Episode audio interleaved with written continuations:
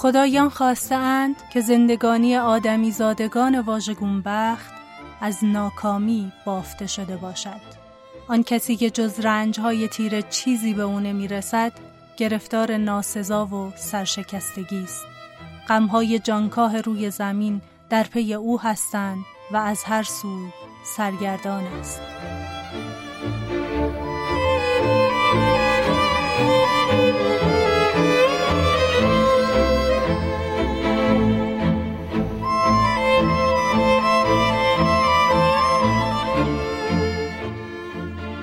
سلام، پادکست دراما رو میشنوید. من مرضیه محمدزاده هستم و این پادکست رو با همراهی امین عندلیبی و محمد ناظمی تولید میکنیم.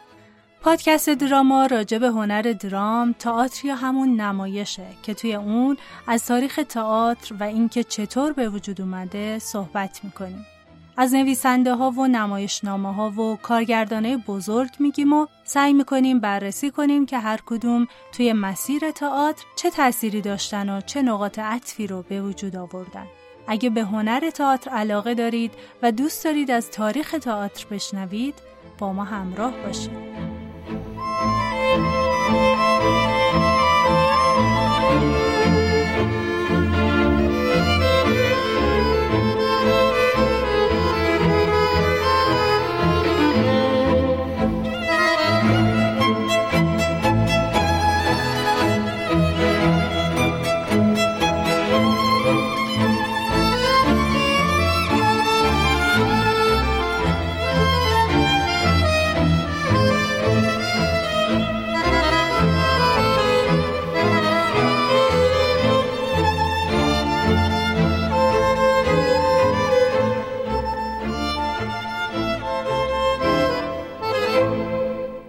متنی که اول پادکست خوندم از سرود بیست و چهارم حماسه ایلیاد نوشته هومر بود.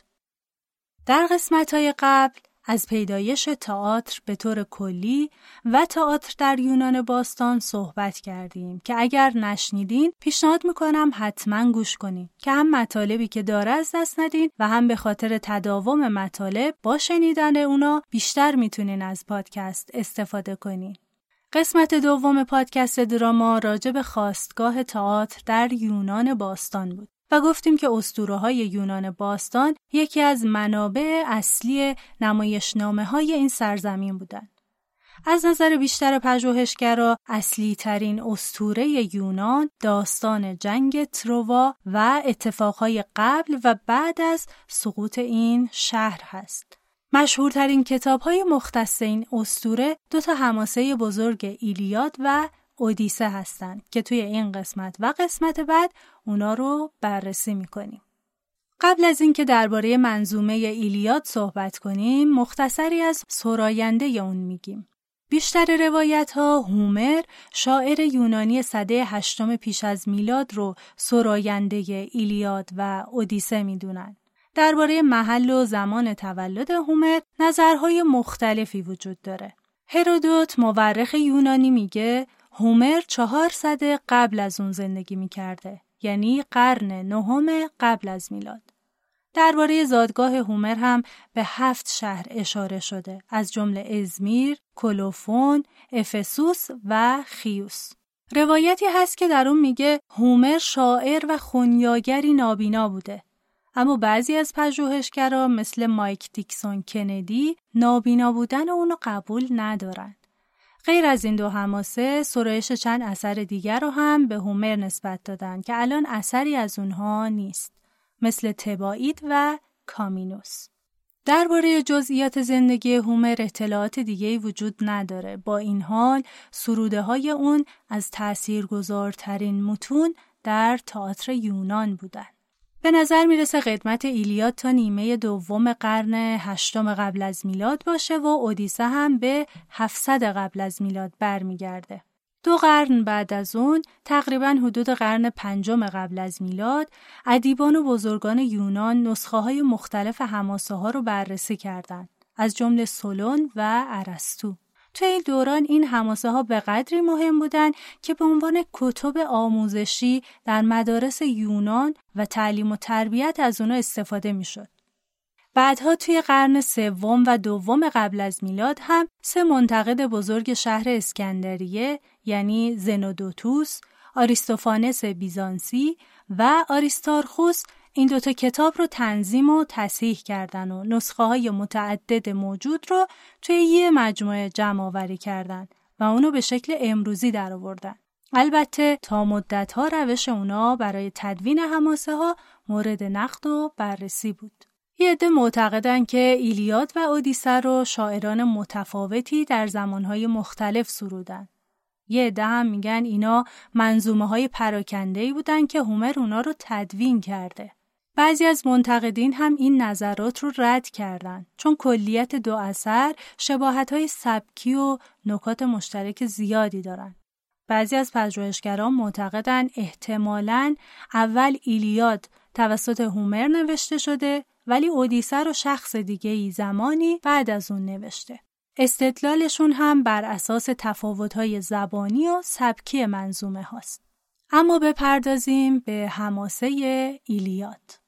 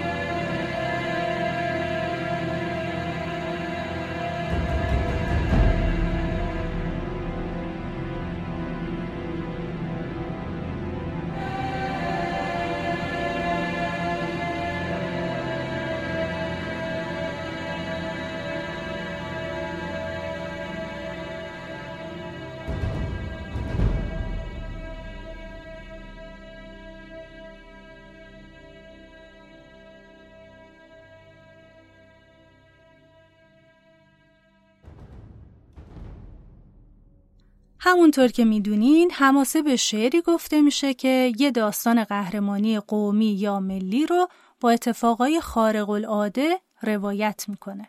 حماسه ایلیاد داستان محاصره شهر تروآ توسط یونانیان و جنگ مشهور ترواست که عنوان اون هم از اسم دیگه شهر تروآ یعنی ایلیون مشتق شده. دو تا نکته درباره این حماسه وجود داره. یکی این که حوادث جنگ از اول روایت نشده، بلکه داستان از سال آخر جنگ شروع میشه. نکته دوم این که حماسه با خاکسپاری هکتور تموم میشه و توی اون از سقوط شهر تروآ چیزی گفته نمیشه. ایلیاد بیست و چهار تا سرود داره که این سرودها منطق وحدت بخشی ندارن و قصد هومر هم توی این کتاب بیشتر نشون دادن صفات پهلوانای دو طرف جنگ و توصیف رفتار اونا بوده تا شرح خود جنگ. همه اتفاقای مربوط به جنگ تروآ هم توی ایلیاد نیومده. مثلا درباره ماجرای روبوده شدن هلن، مرگ آخیلوس یا همون آشیل و اسب چوبی تروآ صحبتی نمیشه. به این داستانا توی اودیسه هم به شکل گذرا اشاره شده و روایت کاملتر اونا توی اسطوره ها و داستان ها و نمایشنامه های دیگه یونانی گفته شده. به نظر میرسه زمانی که توی این دوتا کتاب هومر به تصویر کشیده شده حدود دوازده قرن قبل از میلاد مسیح باشه. یعنی یه دوران اساطیری که آدما قد بلندتر و جسه نیرومندتری داشتن. توی این ایام آدم‌ها به خدایان نزدیک بودند و ایزدها مستقیما در امور اونها دخالت می‌کردند. یکی از ویژگی‌های جالب منظومه‌های هومر اینه که زندگی روزانه یونان عهد باستان رو هم به شکل وسیعی تصویر می‌کنه. جسپر گریفین، استاد ادبیات کلاسیک دانشگاه آکسفورد، درباره ایلیاد اینطور نوشته: ایلیاد منظومه‌ای پهلوانی است و خواننده را با پرسشی نمادین روبرو می‌کند که پهلوانان نیز با آن روبرویند. قهرمان بودن چگونه است؟ گریفین همینطور گفته: ایلیاد تفسیری بنیادین و منسجم از جهان و موقعیت انسان به دست می‌دهد. و قهرمان نماینده اوج عظمت آدمی است و مبارزه او در رویارویی با مرگ جلوه‌ای چنان دارد که نگاه خدایان جاودانه را به خود برمیگرداند و بدین سان هستی آدمی به چنان جایگاهی والا میرسد که مضمونی سزاوار برای سرودی شود که شکنندگی و عظمت این هستی را با هم ستایش می‌کند.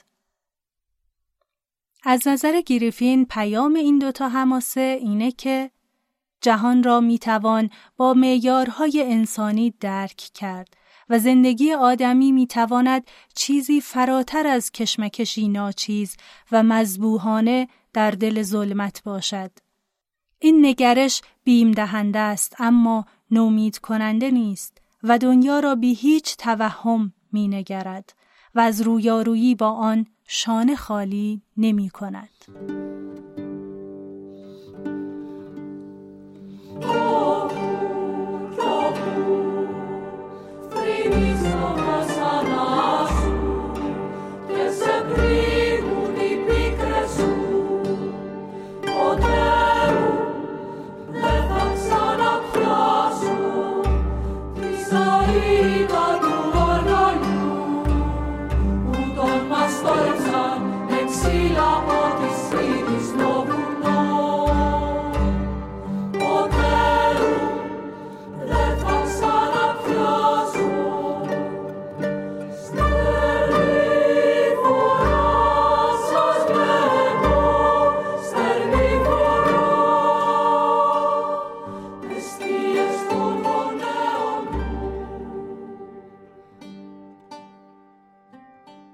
شهر تروآ سرزمینی بود در حاشیه شمال غربی آسیای صغیر، بخشی از ترکیه امروزی و نزدیک جایی بود که امروز تنگه داردانل گفته میشه. بر اساس یه روایت این شهر رو ایلوس پسر تروس بر بالای بستر رود سکاماندر بنیانگذاری کرد که پدر بزرگ پریام پادشاه شهر تروآ در حماسه ایلیاد بود. مورخان معتقدند که این منطقه زمانی کانون بازرگانی راه اروپا و آسیا بود، ولی بعد از جنگ‌ها و آتش‌سوزی‌ها و بلایای طبیعی به خصوص زلزله دیگه اثری از اون نمونده و در حدود هزار و صد سال قبل از میلاد متروک شده و در هفتصد و هشتاد قبل از میلاد هم کاملا از بین رفته. در اواخر قرن نوزدهم هم هاینریش شلیمان و بعد از اون ویلهلم دورپفلد با کاوش‌های باستانشناسی که انجام دادن ادعا کردن که بقایایی از این شهر رو کشف کردن. توی حماسه ها و نمایشنامه های یونان باستان پیش داستان و روایت های اساطیری وجود دارن که توی اثر یا گفته نمیشه و یا خیلی مختصر بهشون اشاره میشه، اما توی روند داستان نقش مهمی دارن و روی وقایع اون تأثیر میذارن. پس برای صحبت درباره ایلیاد هم باید اول سراغ پیش داستان اون بریم. پریام پادشاه تروآ پنجاه پسر داشت که بین اونا هکتور از همه شجاعتر و پاریس از همه زیباتر بود. کمی قبل از تولد پاریس پیش بینی شده بود که این پسر برای خاندان پادشاهی شومه. به خاطر این پریام دستور داد که پاریس رو در کودکی توی بیابونی نزدیک کوه آیدا رها کنن. اما چوپان‌ها اونو پیدا کردن و با نظارت خدایان بزرگش کردن و پاریس هم مثل اونها به چوپانی مشغول شد. توی اساطیر یونان اینطور اومده که برای مراسم ازدواج بین الهه تتیس، دختر زئوس و خدای دریاها، و پلئوس، شاه آیگینا، تنها الهه‌ای که دعوت نشده بود، اریس، ایزدبانوی نفاق بود. اریس از این مسئله عصبانی شد، بدون دعوت به عروسی رفت و به شکلی که کسی اون رو نبینه یه سیب طلایی رو وسط جمع انداخت که روی اون نوشته شده بود تقدیم به زیباترین.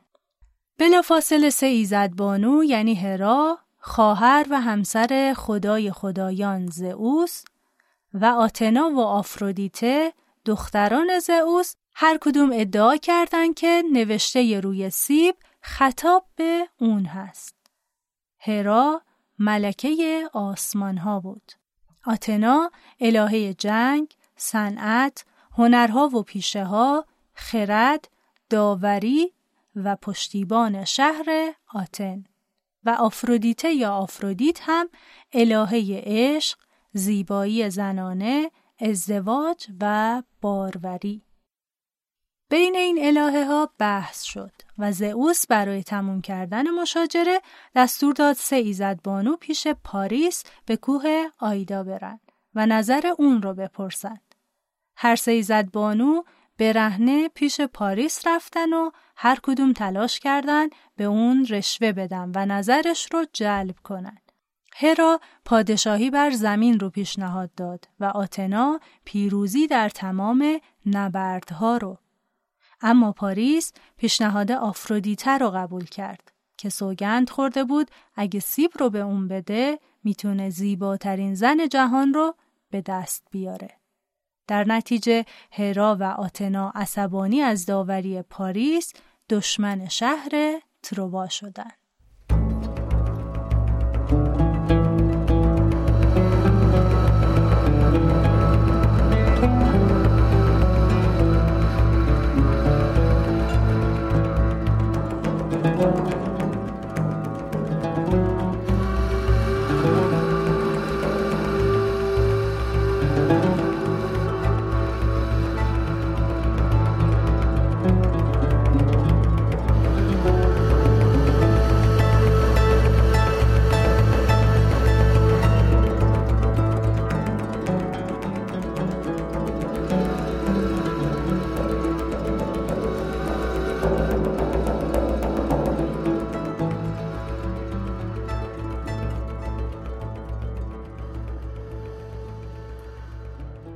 بریم سراغ سرزمین اصلی یونان که منلاوس با شاهدخت شهر اسپارت و زیباترین زن اون روزگار یعنی هلنا یا هلن ازدواج کرد و بعد از مدتی خودش شاه اسپارت شد. منلاوس برادر کوچکتر آگاممنون بود. آگاممنون شاه شهر مکنا یا میسنه بود و بنا به روایت‌ها قدرتمندترین شاه سرزمین یونان بود. منلاوس وقتی با هلن ازدواج میکرد از همه خواستگارای قبلی اون پیمان گرفت که اگر روزی جان هلن در خطر باشه همه باید به اون برای نجاتش کمک کنن. آفرودیت به پاریس قول زیباترین زن جهان رو داده بود و همونطور که گفتیم زیباترین زن جهان در اون دوران هلن بود. پاریس با کمک آفرودیت به اسپارت رفت و منلاوس از اون خیلی گرم استقبال کرد. اما پاریس به اعتماد میزبان خودش خیانت کرد و خزانه شهر و هلن زیبا رو دزدید و با خودش به تروآ برد. منلاوس و آگاممنون از این خیانت خشمگین شدند و تصمیم گرفتند به تروآ حمله کنند. به خاطر سوگند خواستگارای هلن، آگاممنون از اونا و همینطور از حاکمان و پهلوانای سراسر یونان خواست که به سپاه اون ملحق بشن. از جمله افرادی که توی سپاه آگاممنون بودن میشه به این اسامی اشاره کرد. اودیسئوس، قهرمان حماسه اودیسه که فرمانروای زیرک و شجاع ایتاکا و نیرنگ بازترین یونانیان بود. آجاکس، قهرمان نمایشنامه‌ای به همین اسم از سوفوکل که شاه سالامیس و از بزرگترین جنگاوران بود و برادرش تئوکر که بهترین کماندار یونان بود. و از همه اینها مهمتر آخیلوس یا آشیل، فرزند پلئوس و تتیس که دلیرترین و چابکترین پهلوانان بود و قهرمان حماسه ایلیاد. وقتی آخیلوس به دنیا اومد، مادرش الهه تتیس تصمیم گرفت اون رو جاودانه بکنه. بنابراین نوزاد رو توی رود استوکس که در جهان زیرین مردگان از اون میگذرن، قوطه‌ور کرد. اما پاشنه پای آشیل دست مادر بود و با آب جاودانی بخش رود تماس پیدا نکرد و تنها نقطه‌ای از بدن آخیلوس بود که رویین تن نشد. با کاری که پاریس کرد، اتحادی بین آخایی‌ها ایجاد شد. آخایی‌ها در دوره مورد نظر هومر قوی‌ترین جامعه یونان بودند و هومر به یونانی‌ها به طور کلی با این عنوان توی کتابش اشاره می‌کنه. سپاه یونان به سمت تروآ حرکت کرد و وقتی نزدیک شد، هیئتی را برای مذاکره صلح و پس گرفتن هلن به دربار پریام شاه تروآ فرستاد. اما با جواب منفی اونها، جنگ اجتناب ناپذیر شد. جالبه که بدونین توی این جنگ خدایان هم دو دسته شدن. زئوس، آفرودیت و آرس، خدای جنگ، پشتیبان تروآ بودن. هرا و آتنا هم طرفدار یونان. نه سال گذشت و جنگ بی نتیجه موند. کم کم بین فرمانده های یونانی رقابت و اختلافایی به وجود اومد که مهمترین اونا درگیری آگاممنون و آخیلوس یا همون آشیل بود. داستان ایلیاد از این نقطه شروع میشه.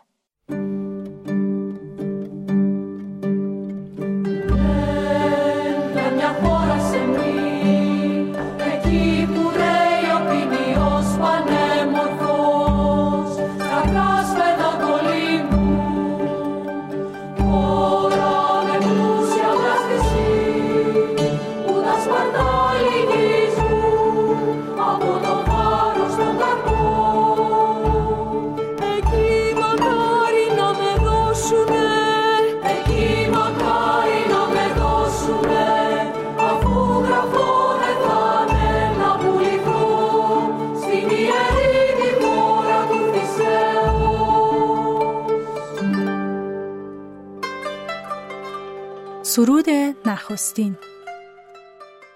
روایت خشم آخیلوس آغاز داستان ایلیاد هست. دهمین سال جنگ تروآست. آگاممنون سردار یونانی‌ها در لشکرکشی به تروآ دختر کریزس کاهن معبد آپولون رو به غنیمت میگیره و درخواست کریزس برای آزادی دخترش رو رد میکنه. کریزس هم از درگاه آپولون کمک میخواد. آپولون هم از آگاممنون خشمگین میشه و بر سپاه یونان بلا نازل میکنه. فرمانده های لشکر به خصوص آخیلوس به آگاممنون فشار میارن که دختر کریزس رو به پدرش برگردونه تا خشم آپولون فروکش کنه. آگاممنون هم دستور میده در عوض این اتفاق بریسس، دختر زیبایی که توی جنگ به آخیلوس رسیده بود رو از اون بگیرن. آخیلوس هم عصبانی میشه و جنگ رو ترک میکنه. تتیس مادر آخیلوس هم از زئوس میخواد به خاطر اهانتی که به آشیل شده بر آخایی ها بلا نازل کنه. در سرود دوم میخونیم زئوس با درخواست مادر آخیلوس یه رویای فریبنده رو به خواب آگاممنون میفرسته. رویا اون رو وسوسه میکنه که با تمام سپاه یونان وارد جنگ بشه، چون خدایان هم با هرا که حامی یونان بود موافقت کردن و خواهان شکست تروآ هستند. آگاممنون فریب میخوره. سپاه یونان رو جمع میکنه و قبل از صحبت با اونا خوابش رو برای فرمانده ها تعریف میکنه. اما برای دیدن عکس‌العمل سپاهی ها و سنجیدن اونا و از طرفی برای اینکه اونها رو به طور غیر مستقیم تحریک به جنگ بکنه، به مردم اعلام میکنه از پایان جنگ ناامید شده و بهتره که به کشورشون برگردن. یونانی های خسته از جنگ هم کشتی ها رو برای برگشتن آماده می کنن. اما آگاممنون از قبل با فرمانده ها هماهنگ شده بود و در این شرایط اودیسئوس و نستور با وعده و خواهش و تهدید جلوی سپاهیان رو می گیرن. آگاممنون که حالا موفق شده به نتیجه دلخواهش برسه، طبق سنت جنگ برای تشویق فرمانده ها قربانی انجام میده و از سردارا پذیرایی شاهانه‌ای میکنه که آماده جنگ بشن. اسم سردارا و اقوام یونانی و همینطور بزرگان و دلاوران تروآ هم توی بخش پایانی این سرود به طور مفصل گفته شده. توی سرود سوم دوباره جنگ شروع میشه. هکتور به هر دو لشکر پیشنهاد میده که دست از جنگ بردارن و بذارن پاریس و منلاوس نبرد تن به تن انجام بدن و هر کس برنده شد هلن مال اون باشه. در این حین هم هلن از بالای قلعه تروآ جنگجویان یونانی رو به پریام پادشاه تروآ معرفی میکنه. پاریس در نبرد با منلاوس شکست میخوره، اما الهه آفرودیت اون رو نجات میده و از میدان جنگ به در میبره. در ادامه ماجرا در سرود چهارم اینطور میخونیم: بنا به پیشنهاد هکتور با شکست پاریس بایستی هلن به یونانی ها پس داده بشه، اما این بار خدایان فرافکنی میکنن. بالای کوه اولمپ دور هم جمع میشن و بحث و مجادله میکنن و در نهایت قرار میذارن که خدای جنگ به زمین بره و به یونانی ها ناسزا بگه و مردم تروآ رو تشویق کنه که پیمان شکنی بکنن.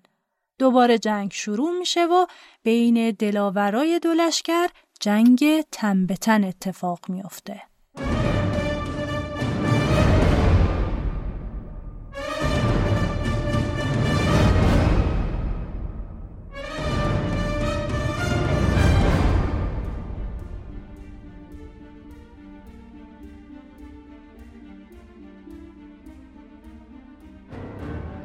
سرود پنجم تا هفدهم روایت جنگ‌های سختی هست که اتفاق میفته، تن به تن و لشکر با لشکر.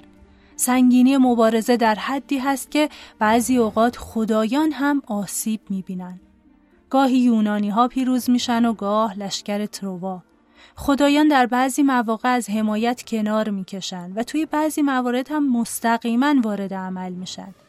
گاهی نظاره‌گر هستن و گاه از در صلح وارد میشن و حتی گاهی علیه هم اقدام میکنن و به جنگ دامن میزنن. خدایان بعضی وقتا حتی گروه مورد حمایتشون رو هم تغییر میدن.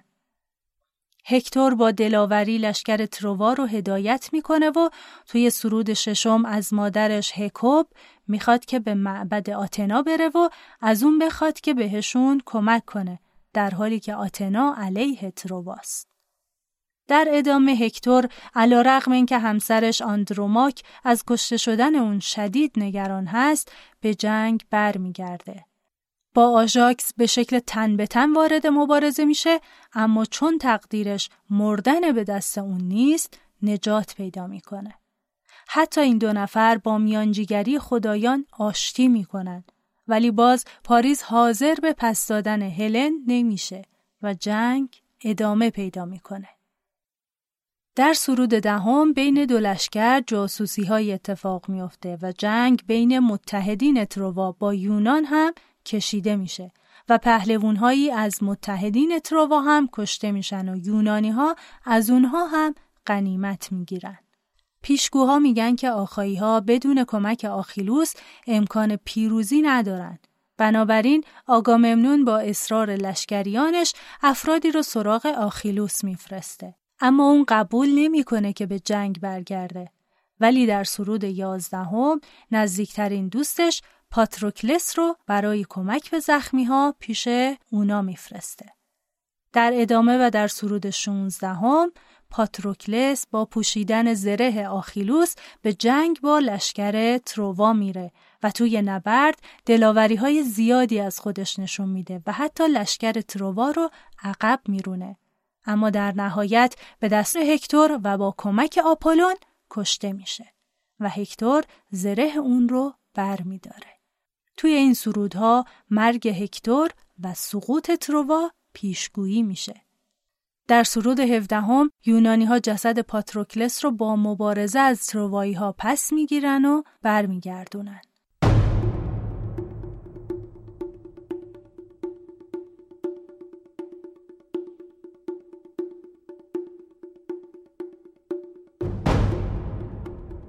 ادامه رو در سرود هجدهم اینطور میخونیم: آخیلوس از مرگ پاتروکلس با خبر میشه. در حالی که مشغول عزاداریه، مادرش تتیس پیش هفایستوس میره، خدای آتش، فلزکاری و صنعتگری. از اون برای پسرش سلاح و زره جدیدی میگیره. در سرود نوزدهم تتیس از پسرش آخیلوس میخواد که با آگاممنون آشتی کنه و آگاممنون بریسیس زیبا رو به آخیلوس برمیگردونه و این دو جنگجو با هم متحد میشن. اسب آخیلوس مرگ اون رو پیشبینی میکنه. با قتل هکتور آخیلوس هم کشته خواهد شد.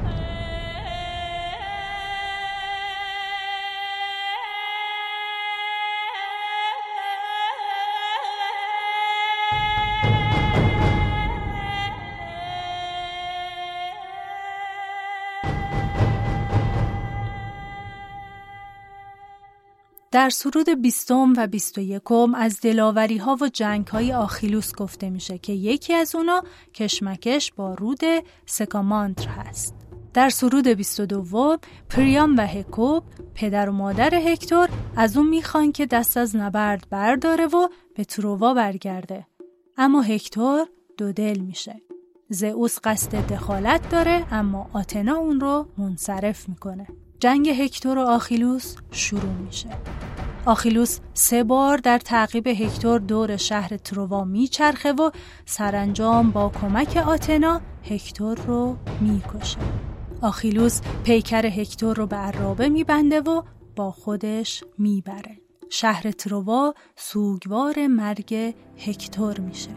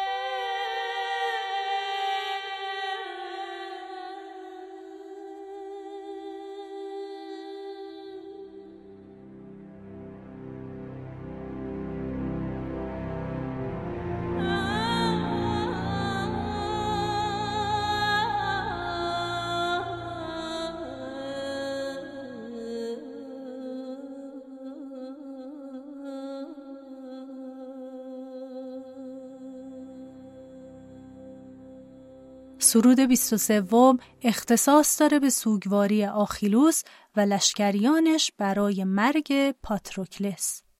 مسابقه های گوناگونی به افتخار مراسم تدفین برگزار می کنن. از جمله گردونرانی، مشتزنی، کشتی، زوبین اندازی و غیره. سرود بیست و چهارم و پایانی. آخیلوس با پیکر هکتور بدرفتاری کرد و اون رو دور آرامگاه پاتروکلس چرخوند.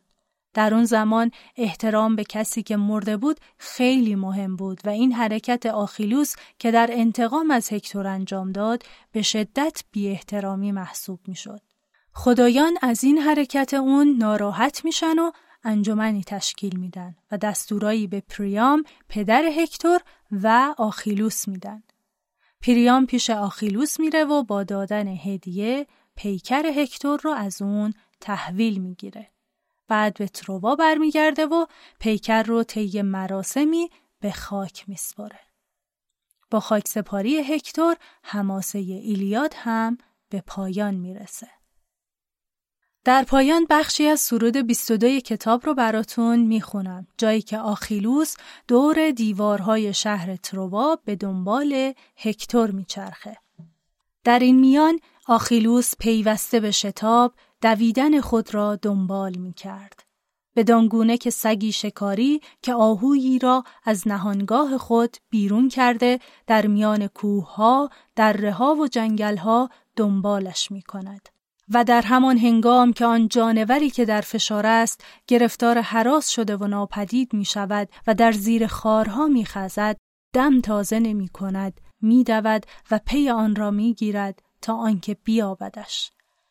بدان گونه که در خواب چنان می نماید که ما بیهوده می خواهیم دشمنی را که دنبال می کنیم بگیریم وی نمیتواند از ما بگریزد و ما نمیتوانیم با او برسیم. به همان گونه که این دو جنگاور بر سرکشی دویدنهای خود افزودند، بی آنکه بتوانند به یکدیگر برسند و یا از یکدیگر بپرهیزند. زئوس ترازوهای زرین خود را راست کرد و سرنوشت آخیلوس و پسر پریام را در کفه گذاشت. سرنوشتی را که خواب دراز مرگ را فراهم می سازد. ترازو را برداشت و این سرنوشت ها را کشید. کفه هکتور فرود آمد. به دوزخ برخورد.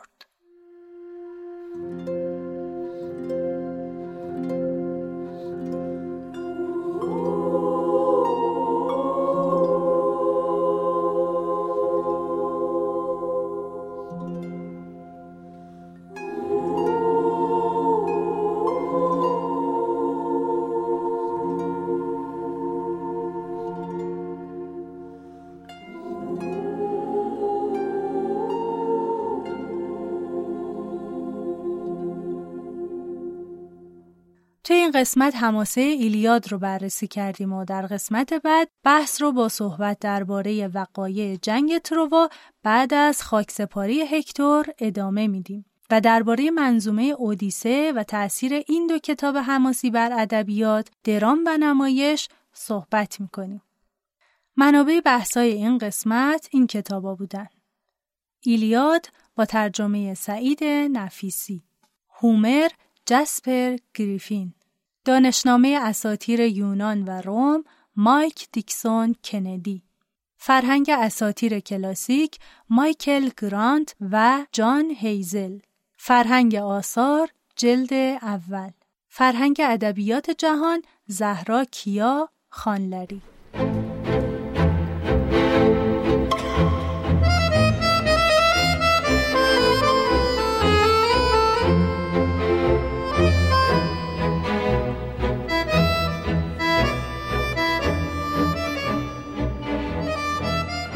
برای پژوهش این قسمت از پادکست دراما به خاطر شرایط موجود از بیماری کرونا و بسته بودن کتابخونه ها دسترسی به یکی از کتاب‌های مرجع رو نداشتیم که با لطف آقای موسی حسینی عزیز که این کتاب رو داشتن و برامون عکس فرستادن میسر شد و جا داره اینجا از همراهیشون تشکر کنیم. پادکست دراما رو میتونید از اپلیکیشن شنوتو و سایر اپلیکیشن های پادکست بشنوید و دنبال کنید. خوشحال میشه مگه نقد و یا نظری دارین با همون در میون بذارین. میتونین برامون زیر پادکست توی اپلیکیشن های پادکست کامنت بذارین و یا از طریق صفحه دراما پادکست توی شبکه های اجتماعی توییتر و اینستاگرام با همون در ارتباط باشین. توی صفحه اینستاگرام پادکست همینطور میتونین مطالب و عکسای تکمیلی رو هم دنبال کنین. یکی از راه‌های حمایت از پادکست اینه که اون رو به دوستانتون و علاقه‌مندای به تئاتر معرفی کنین. جا داره اینجا از همه عزیزانی که توی استوریاشون پادکست دراما رو معرفی میکنن هم تشکر کنین. ممنون از اینکه همراهمون بودین. امیدوارم درام زندگیتون سرشار از عشق، زیبایی و صلح باشه.